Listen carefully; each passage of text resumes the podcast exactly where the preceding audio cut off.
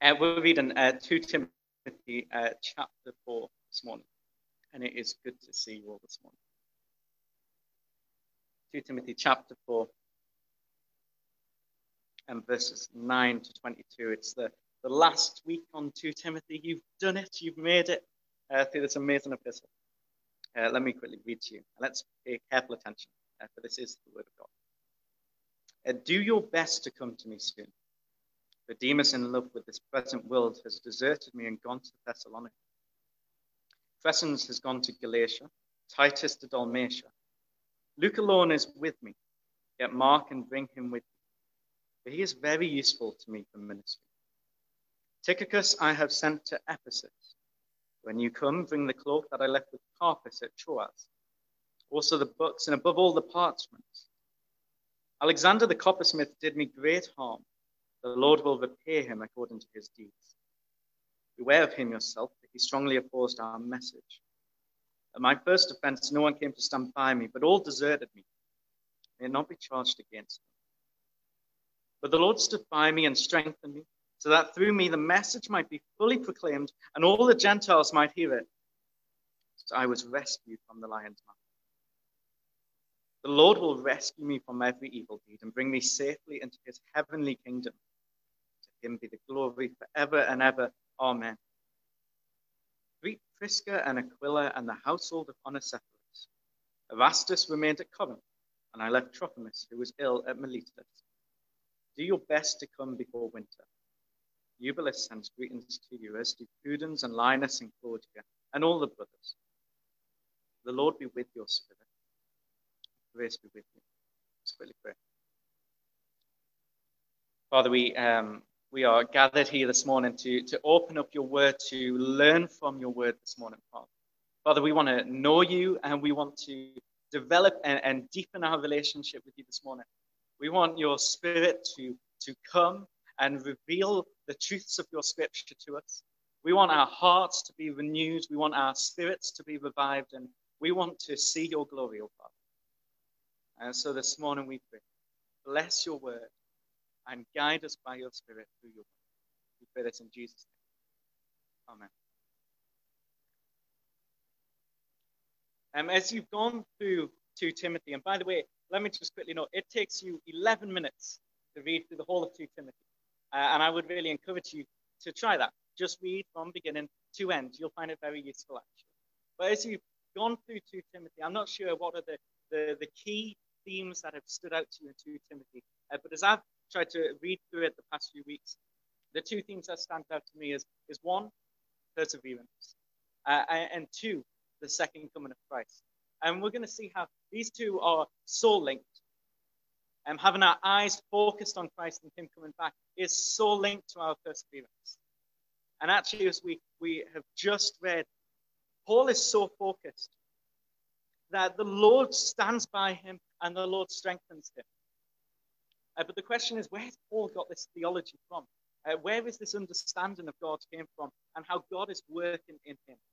So I want us uh, to turn quickly uh, to John chapter 14. And it's an amazing chapter. Uh, John chapter 14 to 17, they are great chapters, and I recommend them to be read. But if we read John chapter 14 from verse uh, 8, he says, Philip said to him, Lord, show us the Father, and it is enough for us. Jesus said to him, Have I been with you so long, and you still do not know me, Philip? Whoever has seen me has seen the Father. How can you say, Show us the Father? Do you not believe that I am in the Father, and the Father is in me? The words I say to you, I do not speak on my own authority, but the Father who dwells in me does his works. Believe me that I am in the Father and the Father is in me, or else believe on account of the words themselves. And then jump down to verse 15. If you love me, you will keep my commandments. And I will ask the Father, and he will give you another helper to be with you forever. Even the Spirit of truth, whom the world cannot receive, because it neither sees him nor knows him. You know him, for he dwells with you and will be in you. I will not leave you as orphans. I will come to you. Yet a little while, and the world will see me no more. but you will see me. Because I live, you also will live. In that day, you will know that I am in the, my Father, and you in me, and I in you. Whoever has my commandment and keeps it, he it is who loves me, and he who loves me will be loved by my Father, and I will love him and manifest myself to him. Judas, not Iscariot, said to him, Lord, how is it that you will manifest yourself to us and not to the world? Jesus answered him, If anyone loves me, he will keep my word. And my Father will love him, and we will come to him and make our home with him. You can uh, turn back to uh, 2 now. But this is very much the, the understanding that we need to have when it comes to how do we carry on persevering in the Christian walk. We need to remember that it was by grace that we were saved, and it is by grace that we are sustained. Nothing changes. Paul would say in Galatians to, to those who were foolish, who would understand they were saved by the Spirit, they were saved by grace, but then they tried to continue in works. And that is not how it's meant to be done. You were, you were saved by grace, and you will be sustained and you will be preserved by grace. And that is the, the teaching of Paul in 2 Timothy as you go the whole way through it. He says, Alexander the coppersmith did me great harm. The Lord will repay him according to his deeds. So often it's so easy for us as Christians that when someone mocks us for believing, or even if it's not nothing to do with our uh, faith. But someone does us harm, we want to get our own back. We want to get even. We want to avenge ourselves. But for the believer who trusts in Jesus Christ and his second coming and the day of judgment, we do not take matters into our own hands. We leave it for the one who will always avenge us. And by the way, he will avenge better than we will. Because when we avenge, we don't do it in a righteous we always do it with sin at the heart. So if anyone harms you, leave it for the judge to avenge one day. But maybe he hasn't got our best interests at heart. That's the lie that has always been believed by humanity that God doesn't quite care for us. That really he hasn't got our best interests at heart. That's the first lie that Satan said in the garden what? You can't eat of that tree? Wow, he mustn't have your best interest. He's restricting, is the lie that Satan has always got.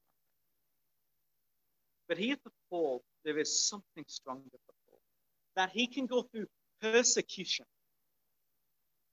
He says in verse 16, At my first defense, no one came to stand by me, but all deserted me. This is that. Paul is now in Rome, and he has stood trial once. And when he stood trial, everyone in the church at Rome, they all backed off and they all pretended, oh, I don't know him. no, no, no, I, don't, I, Paul don't even know them here. And they wanted nothing to do. They didn't want to be associated because they didn't want to be persecuted. How is it that a whole church can fail to stand in that, in their faith, so and yet Paul's so strongly, he manages to stand. He manages to persevere. Well, it is as we read in John 14 that when Jesus left, what happened was we didn't lose Jesus and exchange him for the Spirit. Jesus went, the Spirit came, and then the Father and the Son made their home in us. It wasn't we traded one for one, we traded one and we got three. That is why Jesus says, Oh, better for me to go. And for Paul, as he goes through 2 Timothy, Paul is really trying to get at, and he does this in all his epistles, that we have a union with Christ. That is, by the Spirit of God, we are united to Christ. In fact, that is the, the new man that Paul would talk about. Put off the old self, that is the sinful self, and let the new creation be made manifested. Did you notice that? That Judas, not Iscariot as a cousin brackets, but Judas asks, How will you manifest yourself? And he says, When the Spirit comes, we'll make our home in you. You see, 2 Corinthians uh, 5, verse 17, it says, Therefore, if you are in Christ, you are a new creation. The old has gone and the new has come. That is, so often we sometimes think that the old is being renewed. The old is not being renewed, but removed. And the renewal is the manifestation of the new creation in us. Now, if we get that and we, we understand that we are a new creation, we are no longer alone, but we are united to Christ, then, then we get the words of Paul. It is no longer I who live, but Christ who lives in me. That will do wonders for us as we face difficulty. But Paul, he can say, but the Lord stood by me and strengthened me. It is not that we are trying in our own power to just look at Christ and keep persevering. It is that Christ himself now dwells in us by the Spirit. If it was left to our own strength, we would fail. But because Christ is the one empowering us, we will not. Now, the old self might, might cling on to us. And that's why Paul says, put it off. It is against your identity now that you are in Christ. Understand that the Lord, He doesn't just stand by you next to you. No, no, no. The Lord dwells in you. And that is what should encourage you to persevere. The Spirit is with you. Remember chapter 1. You have not got a spirit of fear, but of power and of love. It is the Spirit of the Son. It was the same Spirit that was in Christ Jesus. But it's the Spirit of God. And that same Spirit dwells in you. And this is why Paul can look at his persecutions and say, The Lord stood by me and, and strengthened me. And that he can have his mind set on the task of the gospel. For he says, So that through me the message might be fully proclaimed and all the Gentiles might hear it. This is what we call the, the providence of God that God, in his sovereignty, he will always work out, always, whether it is suffering, whether any evil is happening, God will always work out things for good. And so that Paul could stand there and he knows he's going to die. If you cast your minds to uh, Philippians chapter 1, then there Paul is saying, It is better for me to die so I can be with Christ. Uh, yet I believe I'll it because Christ wants me to continue to teach. But this is different now in 2 Timothy. Paul realizes this is it. At the next trial, they will condemn me and then they will kill me. And yet, he is so confident and positive about it. Why? Well, he, he told us in uh, 2 Timothy chapter 2, he said, Therefore, I endure everything for the sake of the elect, that they also may obtain the salvation that is in Christ Jesus with eternal glory. Paul does not weaken in the face of persecution, but Paul knows the sovereignty of God and that God's will will always work out for good. He knows I'm not here because God has deserted me. No, I am here because God is with me and God is empowering me to spread the gospel. It is my union with Christ that means I will not slip up, but I will persevere. But Christ gives me the grace He says, So I was rescued from the lion's mouth. The Lord will rescue me from every evil deed and bring me safely into his heavenly kingdom. Him be the glory forever and ever. Amen. Let me quickly read to you Psalm 121. Psalm 121, the psalmist writes, I lift up my eyes to the hills. And where does my help come? My help comes from the Lord who made heaven and earth. He will not let your foot be moved. He who keeps you will not slumber. Behold, he who keeps Israel will neither slumber nor sleep. The Lord is your keeper. The Lord is your shade on your right hand. The sun shall not strike you by day, nor the moon by night. The Lord will keep you from all evil. He will keep your life. The Lord will keep your going out and coming in from this time forth and forever. The Lord will keep us because we are in union with Him now. For the Spirit has come and now the Father and the Son have made their home in us. And what the Spirit is doing is making manifest Christ in me. And that's for every single believer.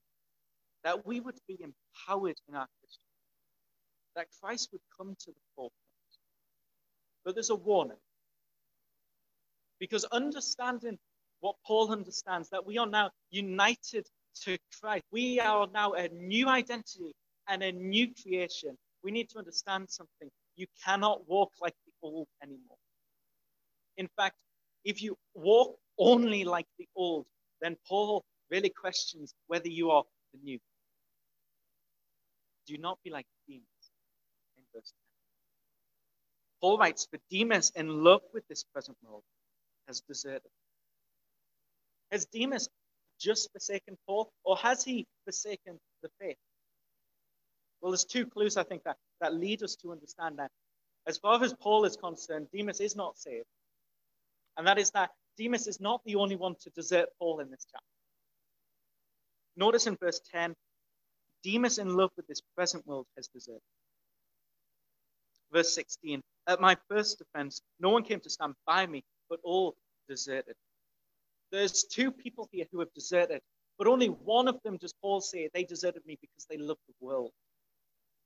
And what Paul's doing here is he's contrasting it. We'll have to skip back a little to last week, just the end verse of verse 8.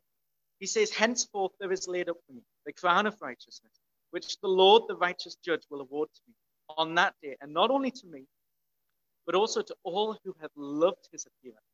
Different translations might say uh, longed for his appearance, but loved his appearance.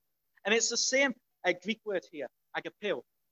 It is in verse 8 that all who have loved agapeo, his appearance, and then in verse 10, for Demas in love, agapeo, with this world. Paul is making a strong contrast. You either love the world or you love Christ, but you cannot love both. And if you have a union now with Christ, the righteous one, then we expect to see righteous works come through you. For it is no longer I who live, but Christ who lives in me. And yet, Demas, how is it that he is forsaken? How is it that we see friends and family members walk away? The question always faces us was the person ever saved? And for Paul, I think he knows the words of Jesus. Uh, he spent time alone and was ministered to by Jesus. And in Mark chapter 4, it is the, uh, the parable of the sower. And Jesus would say there would be some seeds that would fall on rocky ground. And for those who fell on rocky ground, what would happen is that there would be no root. And they would rejoice at first because of the gospel. But when tribulation and persecution came, they would fall away. It is the plant without any root that when the storm comes, it just drags it away. And we won't see that until the storm comes. In fact, if you go 50 years without the storm, you might think there's a root, but it's only when the storm comes that we see it happen. It's only when the storm comes that we see it does happen. For Demas, there was no root. For Paul, there was. But he was in union with. That's where he got his strength. He was rooted in Christ, not outside of Christ. And we need to be so careful that we do not detach the gospel from the benefits of the gospel. We cannot detach the, the privileges and the benefits of the gospel from the person of the gospel, who is Christ. Because actually, the truth is that only an insane person would not rejoice at the privileges of the gospel. Only an insane person would not think that the privileges of the gospel were good for them. You will not go to hell. You will live for eternity with God. Even the person who does is hostile to God longs for self-preservation. You say to the person who's weary and seeking rest, Christ can give you rest. And that is so attractive that they will rejoice.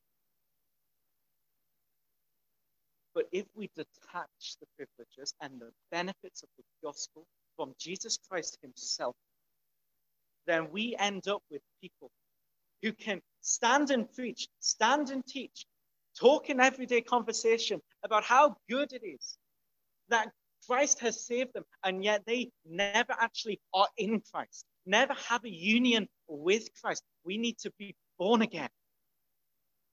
The Spirit must come and put a new heart in us. But if the Spirit has put a new heart in us, we can't live like the old self any longer.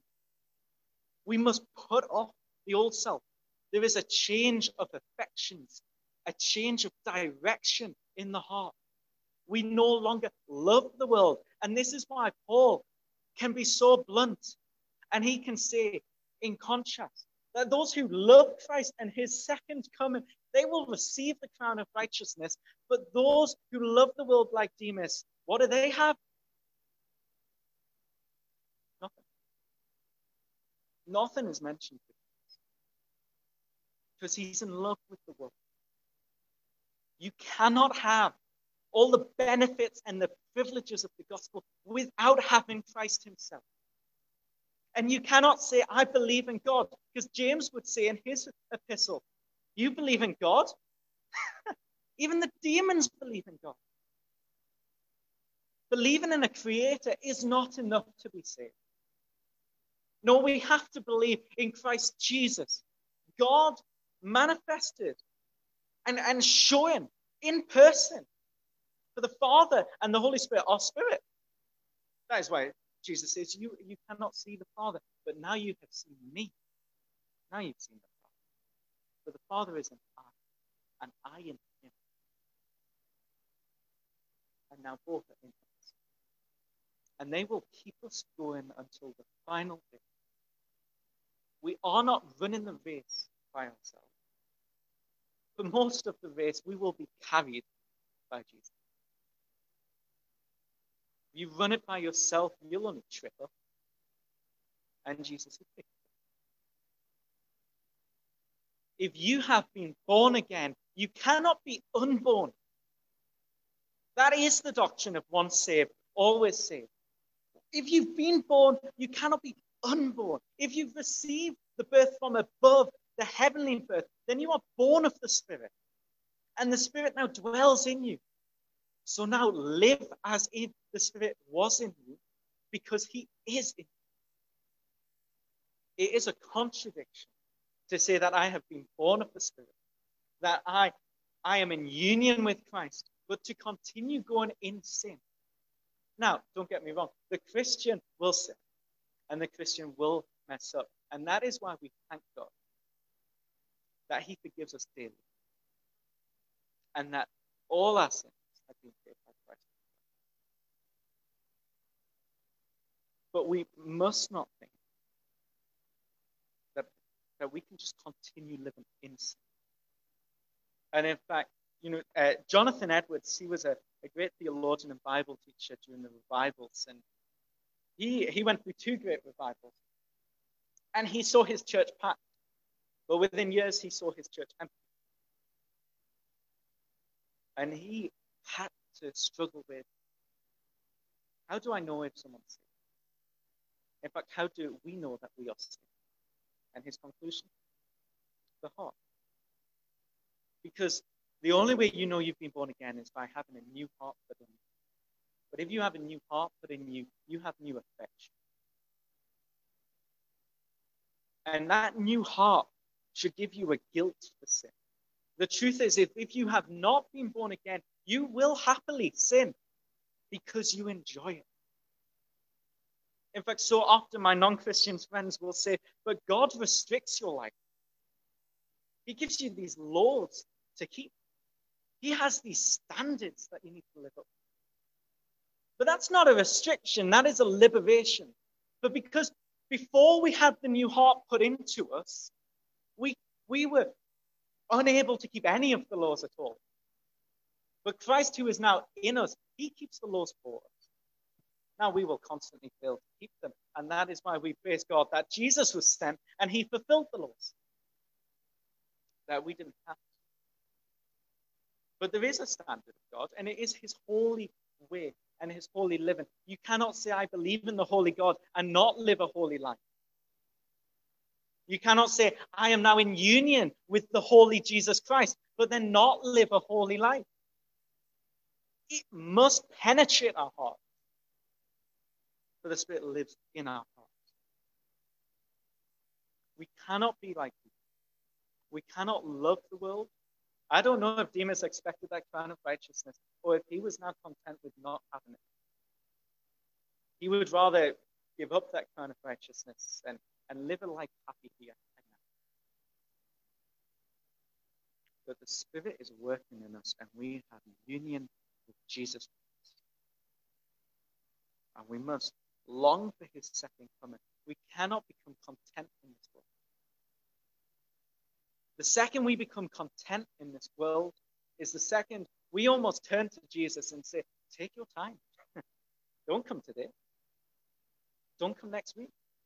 If you want to leave it till after my life, that is fine, because life right now is quite good. That is always the temptation.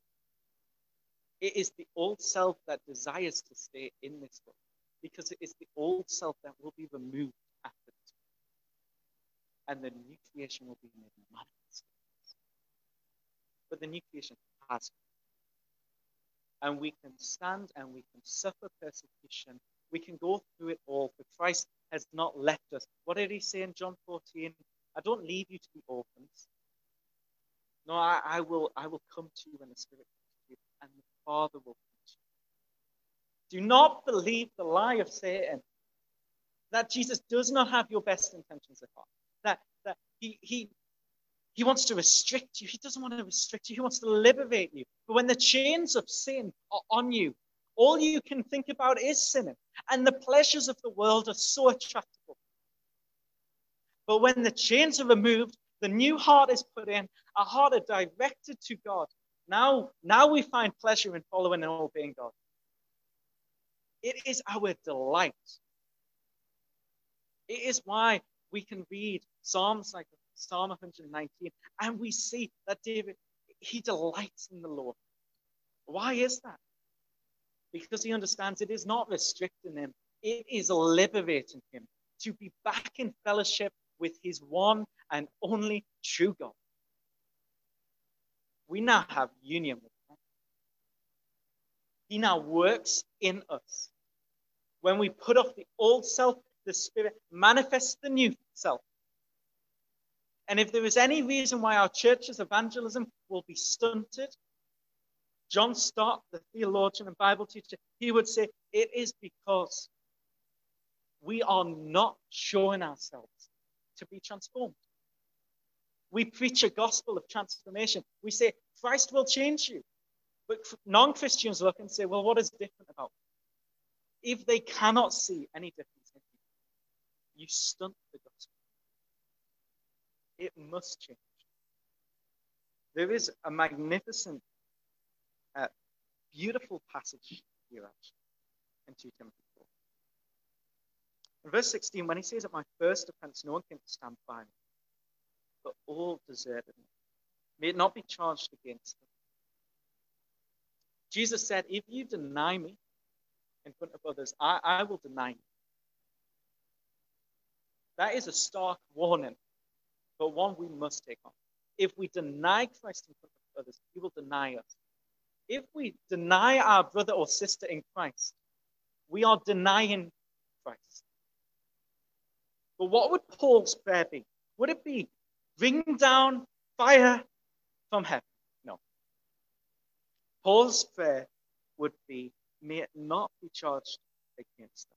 Now, I think that is beautiful because these words are so similar. Paul has heard these words before. Paul heard these words before he was converted, before the new heart was put in him. In Acts chapter 7, verse 59, Stephen is being stoned, and it is at the feet of Paul. And it says that there were witnesses who laid down the garments at the feet of the young man named Saul. They had torn the garments of Stephen and laid them at the feet of Saul. And as they were stoning Stephen, he called out, Lord Jesus, receive my spirit. and falling to his knees, he cried out with a loud voice, Lord, do not hold this sin against them. What a transformation, and what a prayer to be answered. Do you see that? Stephen, he doesn't want to avenge. He wants God to have mercy on the people. And here now is Paul, fully transformed from the one who was persecuted. So now he's saying the same words, practically at least, the same words that Stephen prayed. Don't charge it against them. Forgive them. Where did these words come from? It comes from their union with Christ. It was Christ on the cross who first said that. Father, forgive them.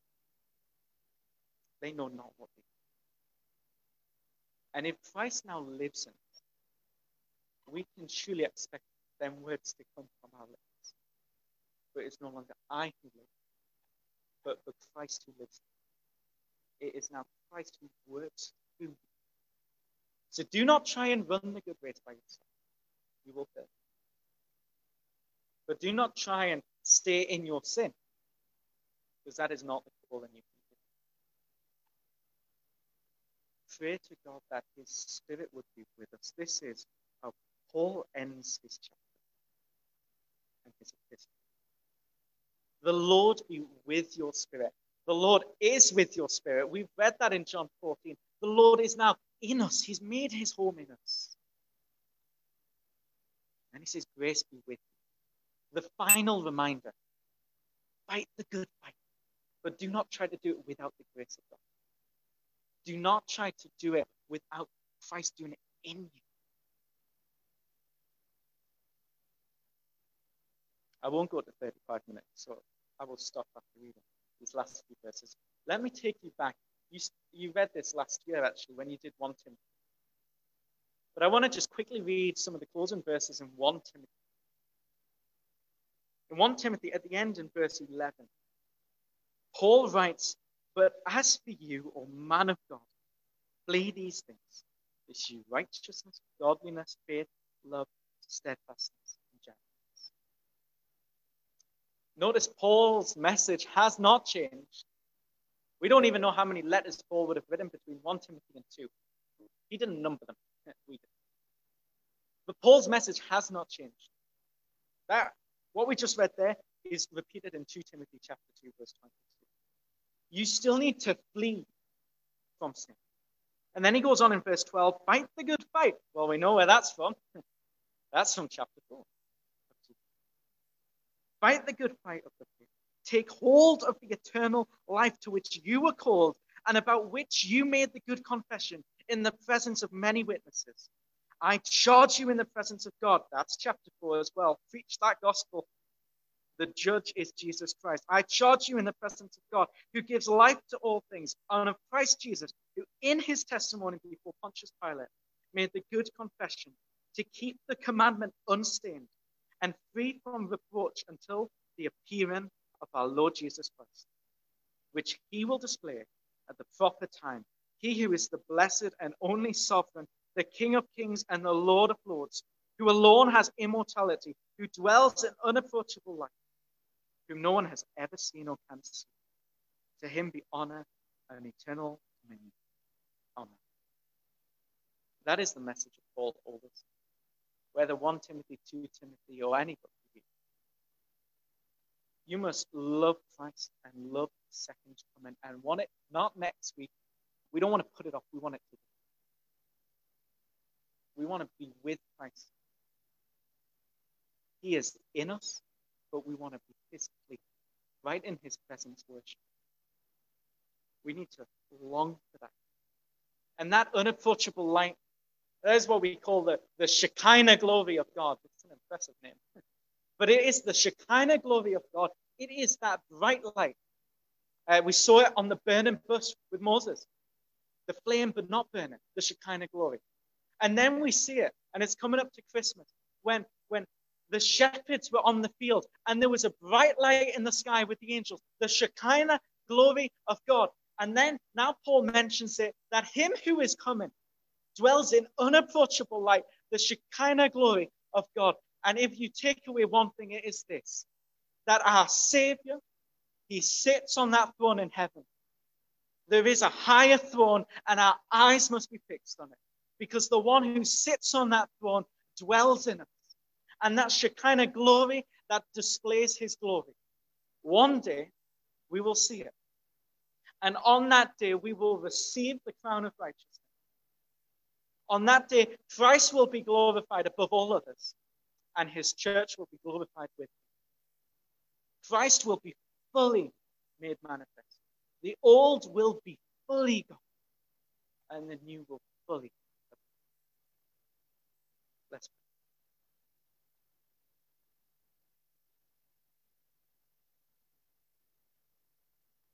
Father, we, we love your word. Help us to fix our eyes on it.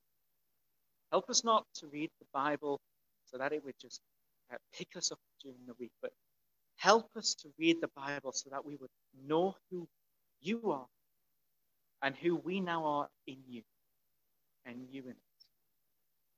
Help us, Father, to persevere and run the good fight, relying on your grace and the person of Christ. Help us always to love your Spirit who works in us. Help the Spirit to manifest you in us. Help us to shine the glory of God to the, those around us. Make sure, Father, that we are not living lives of the old self. And Father, forgive us when we do. Help us, Lord, to put off the old self and to live the holy lives that you've called us to. Father, we need your grace. We need Jesus Christ.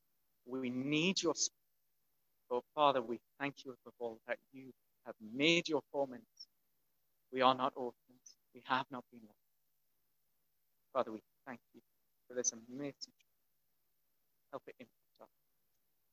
In Jesus' name.